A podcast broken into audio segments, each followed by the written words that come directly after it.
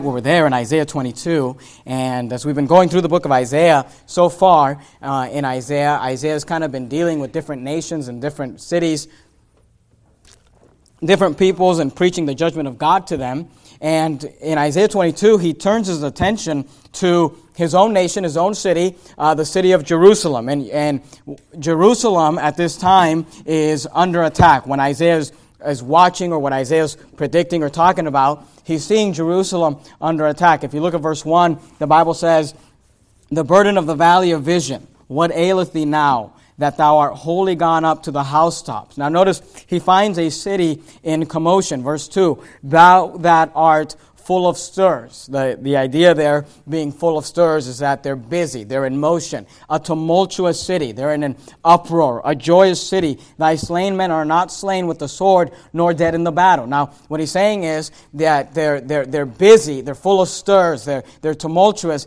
And he says, but, but your men aren't even going to die. Uh, the men of Jerusalem, they're not going to die as courageous warriors, they're going to die as cowards. Notice the last part of verse 2. He says, Thy slain men are not, not slain with the sword, nor dead in battle. He says, It's not like your men are going to go out and fight for your city. Verse 3 All thy rulers are fled together. They are bound by the archers. All that are found in thee are bound together, which have fled from far. He said, Everybody's just kind of huddled together in the middle of the city. They're all scared. They're afraid. They're not going to battle. Verse 4 Therefore said I, Look away from me. This is Isaiah. Isaiah saying, Don't, don't, don't look at me. He says, I will weep bitterly. He's mourning for his city. He's crying for his city. Usually we assume, you know, uh, uh, Jeremiah is referred to as the weeping prophet, and he did a lot of weeping, but here Isaiah says, I will weep bitterly, labor not to comfort me, because Notice, of the spoiling of the daughters of my people. He says, I see this enemy coming. I see this enemy approaching. And I see that the men, uh, they're busy, they're tumultuous, that they're, they're not going to fight. They're all afraid. They're all kind of bound together. Look at verse 5. He says, For it is a day of trouble and of treading down and of perplexity by the Lord God of hosts.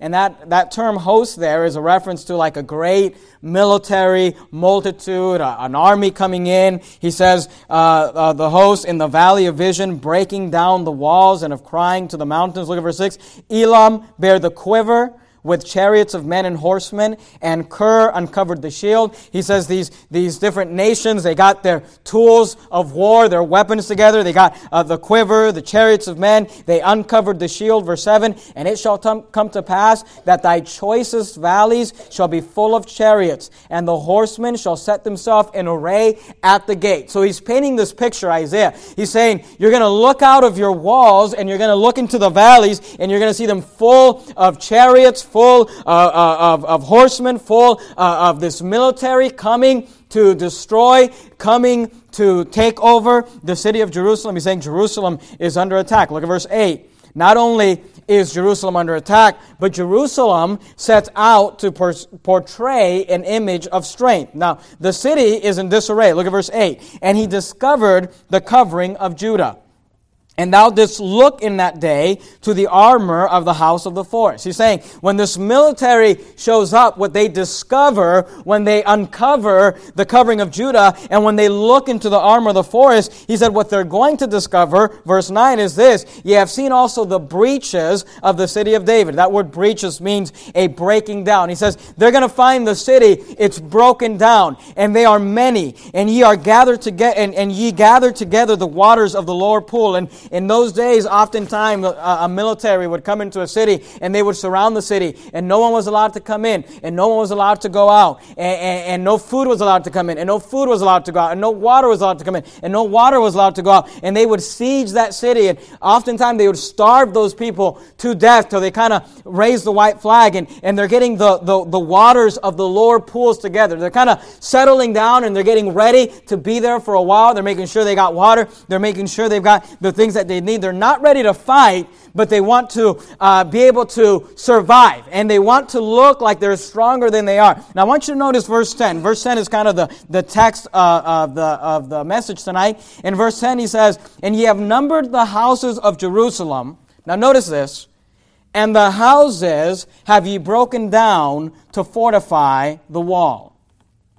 The city of Jerusalem is under attack. The city itself is in disarray.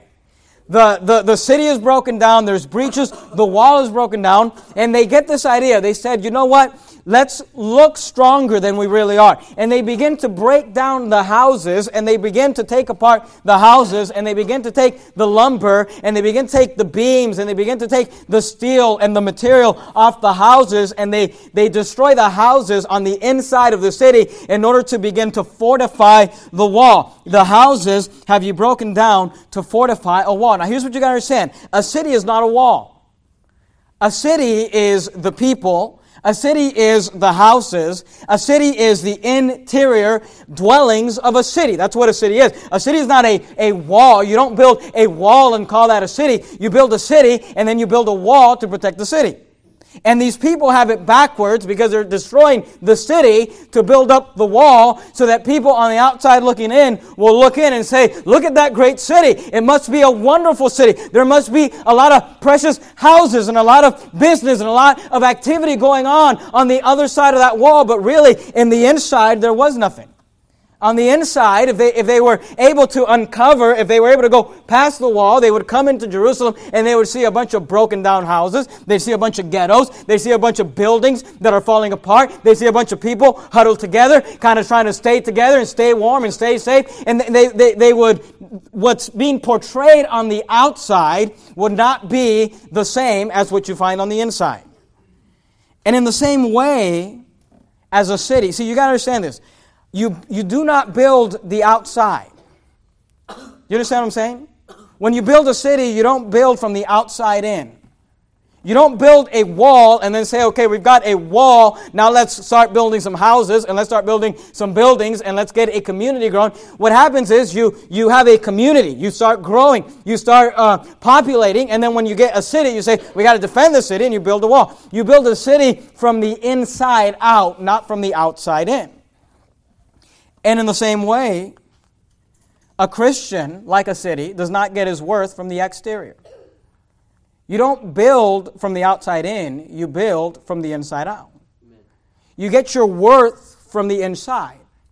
See, oftentimes we as Christians want to have this portrayal of strength. And we want to be able to show on the outside this exterior that looks good, that looks strong, that, that looks like it's defendable, like looks like it's something worth defending. But on the inside, you find a bunch of broken down interior. And you got to understand, in the same way that these people had it out messed up, Christians often have the Christian life inside out. See, you got to understand a few things. Keep, keep your finger in Isaiah, but go with me to Romans chapter 10, just real quickly. Romans chapter 10. You know, you know Romans 10, and it's uh, well known passages, but I, I, I want to just quickly give you three points about the Christian life. And just like a city, you begin on the inside and you work out. Number one, for those of you that like to take notes, number one, salvation is inside working out. Salvation is inside working out. Are you there in Romans chapter 10? You guys know the verse, verse 9. That if thou shalt confess with thy mouth the Lord Jesus, and shalt believe in thine, can we say the next word together? And shalt believe in thine heart. Do you see that? And shalt believe in thine heart that God hath raised him from the dead, thou shalt be saved. Verse 10. For with the, can we say the next word together? Heart. Let's do, let's do it again. For with the heart man believeth unto righteousness, and with the mouth confession is made unto salvation. You got to understand something about salvation. Salvation happens in your heart. The Bible says, yes, we confess with your mouth, but confessing with your mouth does not save you. What saves you is the belief or the faith in your heart. See, salvation happens inside out. You understand that? Salvation doesn't start outside in. It comes from the inside out. Now look, every religion in the world will tell you you get saved outside in. I go to church, that's outside. I repent of my sins, that's outside. I get baptized, that's outside. I go to a confessional booth, that's outside. I, I, I put money in an offering plate, that's outside. All outside, the inside goes to hell. Salvation is inside working out. You get saved in your heart. Now listen, it ought to work out.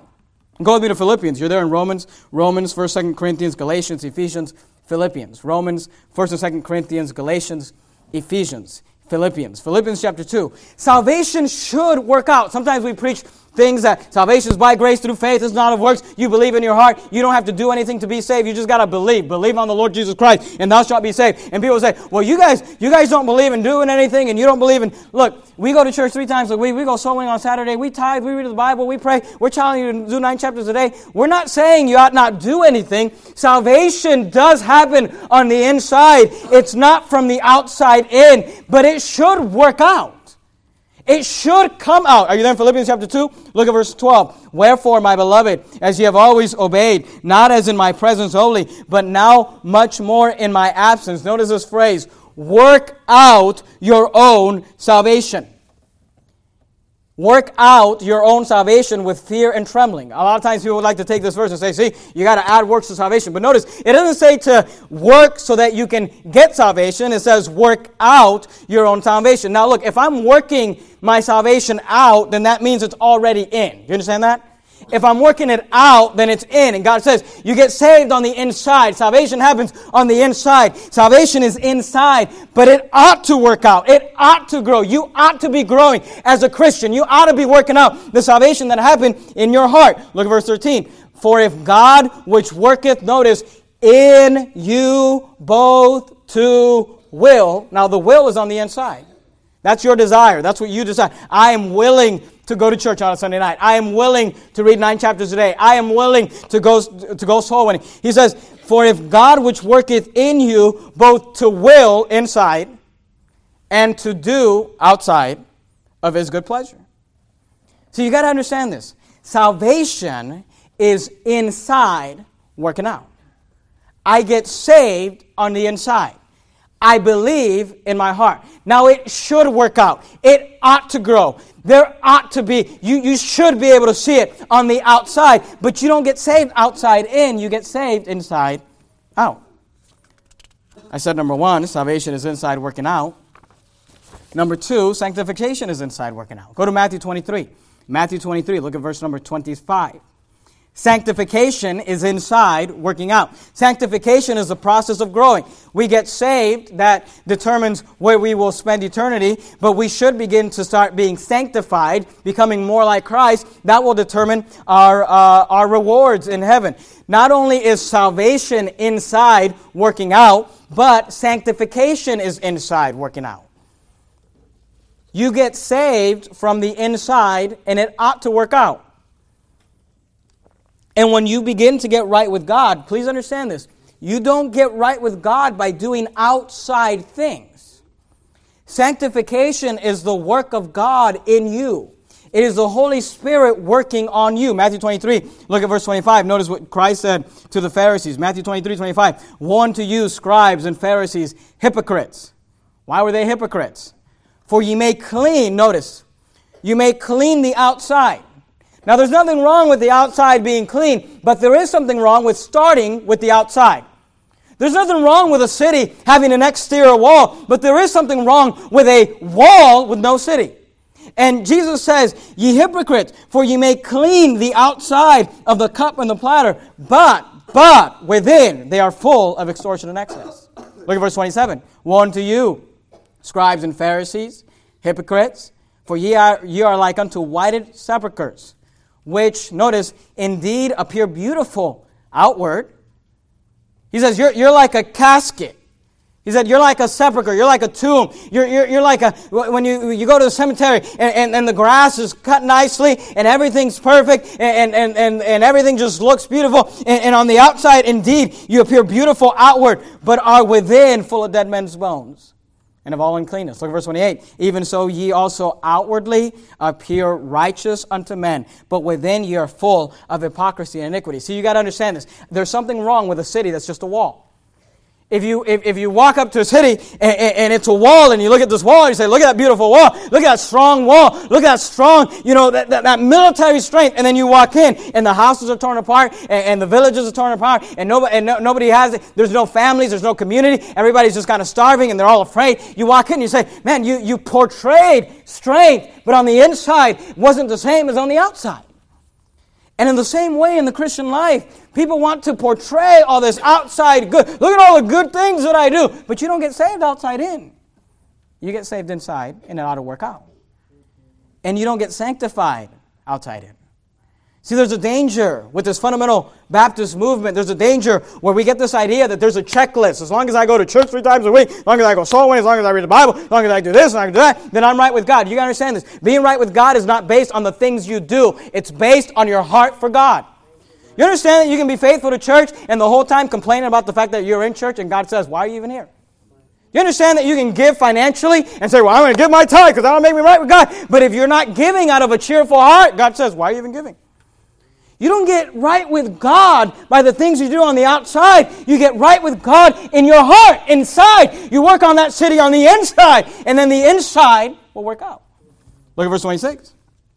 Now, blind Pharisee. Now, notice what he says Cleanse first that which is within the cup and the platter, that the outside of them may be clean also. He says, Look, you start with the inside. He says, You build that city. He says, You build those houses. He says, You build that community. He says, You get that city growing. You get that community growing. You get that, that, that, that, that town going. And when it starts growing, then you build an exterior wall around it to defend it. Then you build an exterior wall around it so people will look. He says, You clean first the inside, that the outside of them may be clean also. So we said, number one, salvation is inside, working out. Number two, sanctification is inside, working out. Number three, success is inside working out. Success happens on the inside. Go with me just real quickly to the book of Genesis. Genesis chapter number 39. Genesis chapter 39. Success happens on the inside. Do you know that it's interesting in the Bible? I don't know if you've ever thought about this or ever studied this out, but do you know that in the Bible, whenever God's people are around the world, God's people in the Bible always excel above the world. Do you ever notice that in Scripture? Let me give you some examples. Genesis 39, look at verse 2. We have the example there of Joseph. Remember, Joseph got sold into slavery. In Genesis 39, he's in the house of Potiphar. He's in Egypt. He was under bondage. Genesis 39 and verse 2, we don't see him complaining. We don't see him uh, depressed. We don't see him upset. Genesis 39 2, the Bible says, And the Lord was with Joseph, and he was a prosperous man, and he was in the house of his master, the Egyptian. The Bible says, when Joseph got around the world, and when Joseph started working around the world, when it came to the world, he was prosperous. The Lord was with Joseph, and he was prosperous man, and he was in the house of his master, the Egyptian. Look at verse three. And his master saw that the Lord was with him, and that the Lord uh, and that the Lord made all that he did to prosper in his hand. Look at verse four. And Joseph found grace in his sight, and he served him, and he made him overseer over his house, and all that he had he put into his hand. Joseph was a slave, and and Potiphar looks at Joseph and says, "You're the best worker I got. You're the most trustworthy guy I've got. You're the best employee I've got. I'm going to put everything in your hands, Joseph, and because everything that you do seems to prosper. Look at verse 5. And it came to pass from that time that he had made him overseer in the house and over all that he had, that the Lord blessed the Egyptian's house for Joseph's sake. And the blessing of the Lord was upon all that he had in his house and in the field. Look at verse 6. And he left all that he had in Joseph's hands, and he knew not aught that he had save the bread which he did eat. And Joseph was a goodly person and well favored. Look at Genesis chapter uh, 39. Skip down to verse 21. Remember, Potiphar's wife lied about Joseph, got him thrown in, uh, accused him falsely, got him thrown in prison. In verse 21, we catch up with Joseph in prison. Notice, nothing changes. He gets to prison. Verse 21 says, But the Lord was with Joseph and showed him mercy and gave him favor in the sight of the keeper of the prison. And the keeper of the prison committed to Joseph's hands all the prisoners that were in the prison. And whatsoever they did there, he was the doer of it. He was the hardest working guy in prison. In fact, the Bible says anything that got done in that prison, it got done because Joseph stepped up and led the people and did it. Verse 23 The keeper of the prison looked not to anything that was under his hand because the Lord was with him, and that which he did, the Lord made it to prosper. When you see Joseph, which represents the people of God, working shoulder to shoulder alongside the world, you see Joseph excel. You see the favor of God on his life. You see him uh, prosper in everything he does. He's the best employee at his job. He's the best prisoner at, in the prison. You know, when you go to prison, you ought to try to be the best prisoner there. Uh, go to Esther, just real quickly. Esther chapter 2. Esther chapter 2. Let me give you another example. You find this all throughout the scriptures. Esther chapter 2. Esther is uh, after uh, the book of Nehemiah, you have Esther, Ezra, Nehemiah, Esther. Esther chapter 2, look at verse number 9. Remember, Esther was in Persia, Media Persia, and she gets taken into this thing where they're going to try to marry her off to the king there, and uh, it's not necessarily a beauty pageant, but uh, it's, it's worse than that. In Esther chapter 2 and verse 9, though, I want you to notice this. She obtained kindness, the Bible says. Esther chapter 2 and verse 9. And the maidens pleased him, talking about Esther, and she obtained kindness of him, and he speedily gave her things for purification, with such things as belonged to her, and seven maidens which were to meet which were meet to be given her out of the king's house, and he preferred her and her maids unto the best place of the house of the women. Skip down to verse 15. Now, when the turn of Esther, the daughter of Abihail, the uncle of Mordecai, who had taken her for his daughter, was come to go in unto the king, she required nothing but that Hegai, the king's chamberlain, the keeper of the women, appointed, and Esther, notice this, last part of verse 15, and Esther obtained favor in the sight of all them that looked upon her. Look at verse 17. And the king loved Esther above all the women, and she obtained grace and favor in his sight more than all the virgins, so that he set the royal crown upon her head and made her queen instead of Vashti. Go to Daniel. Daniel chapter number 1. Daniel, towards the end of the Old Testament. Daniel, if you, if you got your finger in Isaiah, you go uh, Isaiah, Jeremiah, Lamentations, Ezekiel, and then you have the book of Daniel. Daniel chapter number 1. Daniel's probably one of my, one of my my favorite uh, Bible characters. Remember, Daniel got taken as a young man from his home and he got taken into Babylonian captivity. And the Bible tells us about Daniel. If you look at verse number 8, Daniel chapter 1 and verse 8, the Bible says, But Daniel purposed in his heart that he would not defile himself with the portion of the king's meat, nor with the wine which he drank. Therefore he requested of the prince of the eunuchs that he might not defile himself. Now God had brought Daniel, notice, into favor and tender love with the prince of the eunuchs. And here's the point that I'm trying to make in the Bible, God's people, whenever you see them around the world, whenever you see them in a working environment, whenever you see them in an environment where they're, they're, they're kind of competing with other worldly people, they are always above. They're head and shoulders above. They are better. And you got to understand this. God expects you to be good. God expects you to be great. Skip down to uh, the last part of Daniel. Look at Daniel, uh, verse 19. And the king communed with them. Among them all was found, notice, verse 19. I want you to see. And the king communed with them, and among them all was found, notice, was found none like Daniel, Hananiah, Mishael, Azariah. Therefore stood they before the king. In all the matters of wisdom and understanding that the king inquired of them, he found them ten times better than all the magicians and astrologers that were in all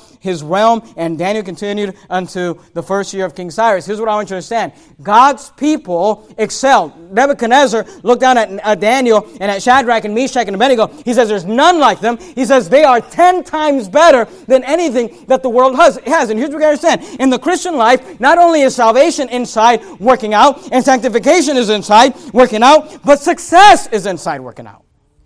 And you ought to be working at becoming a better individual.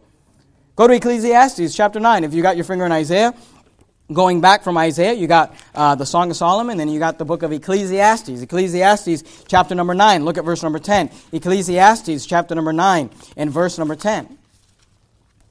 Ecclesiastes chapter 9 and verse 10.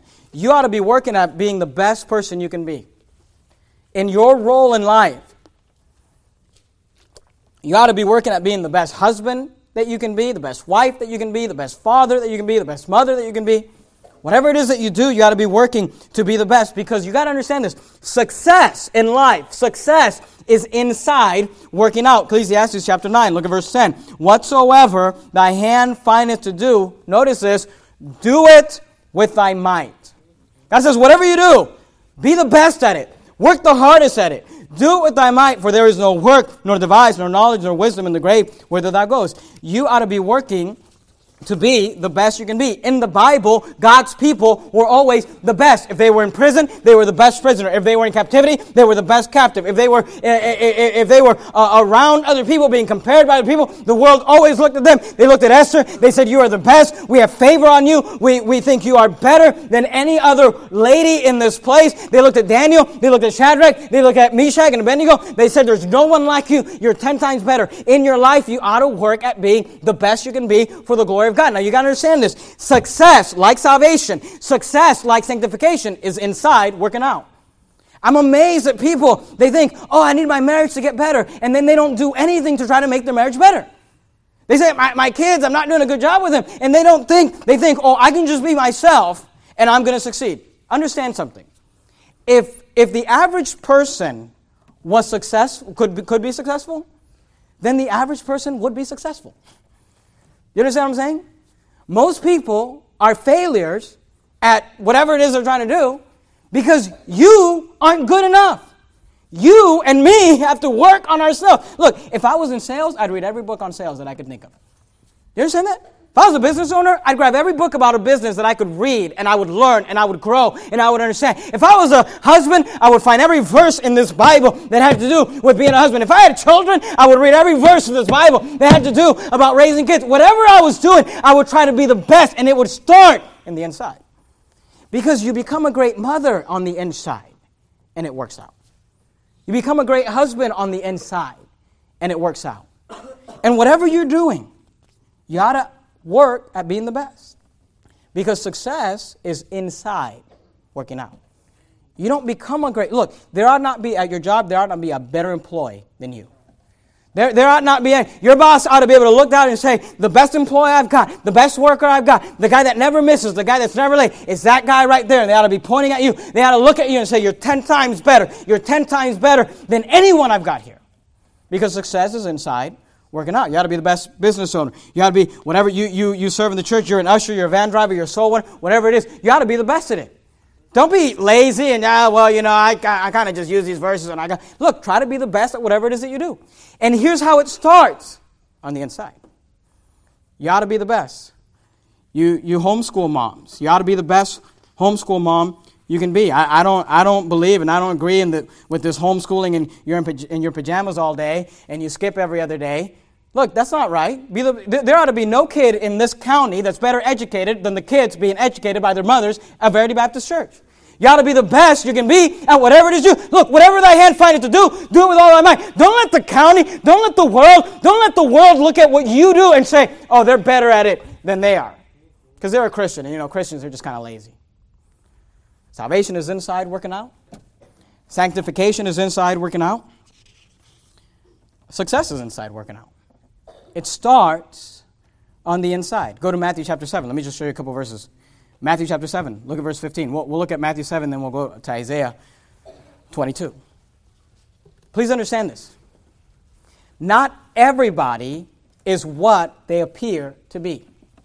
See, Babylon was coming into Jerusalem, and they were investing a lot of money and military and people into the city because they looked at this wall and they said, Look at this wall. I bet you they have a lot of money in there. And I bet you they have a lot of people in there. And I bet you we can get, uh, besieging the city would be a great job for us to go in there and, and work. And here's what happened when they would come in, they would find out that the outside was a different picture than the inside.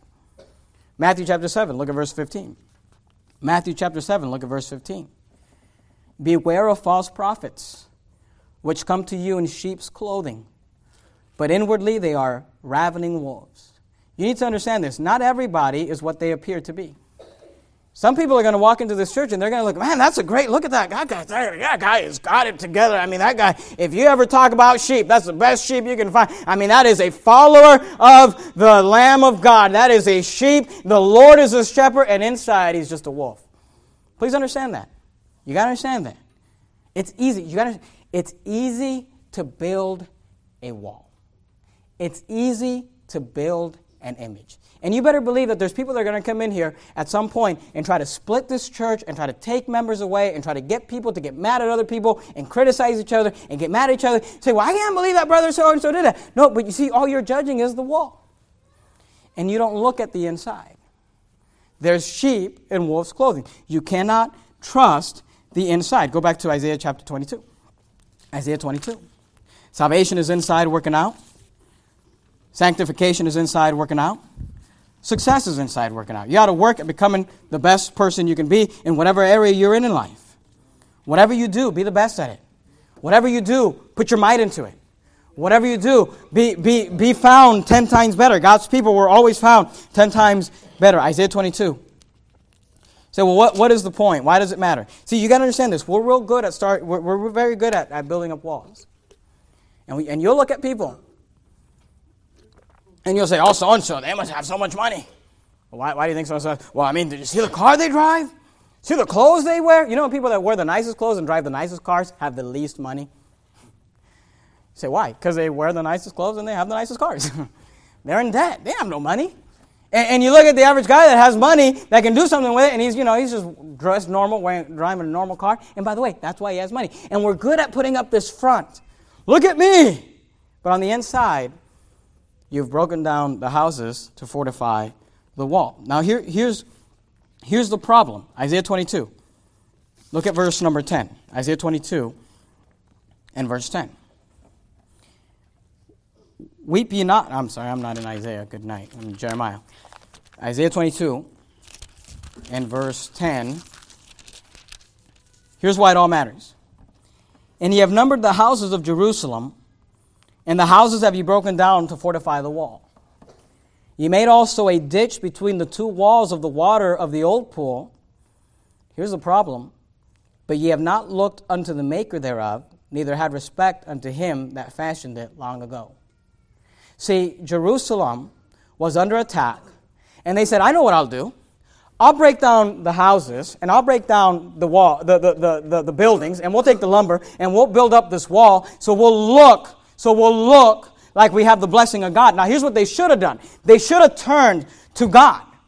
They should have looked for the, the, he says, you have not looked unto the maker thereof, neither had respect unto him that fashioned it long ago. Instead of trying to build up a, a, a, a, an image of strength, they should have looked at the God that originally allowed him to build a city and that originally allowed him to build. They should have turned to God. And you got to understand this. You, you build up this wall and, and everybody just think, I got the greatest marriage and your marriage is falling apart. And look at my kids, I'm so great. And, and, and you're raising a bunch of devils. And look at me, I've got so much money. And you're losing your house and you're going bankrupt. And look at me, I've got got this exterior wall of a spirituality, but in the inside, you're full of dead men's bones. And on the inside, you're complaining and you're grudgingly, and you're saying, I don't really want to, I'm just putting up the exterior. And you got to understand this. What you should do is turn to God.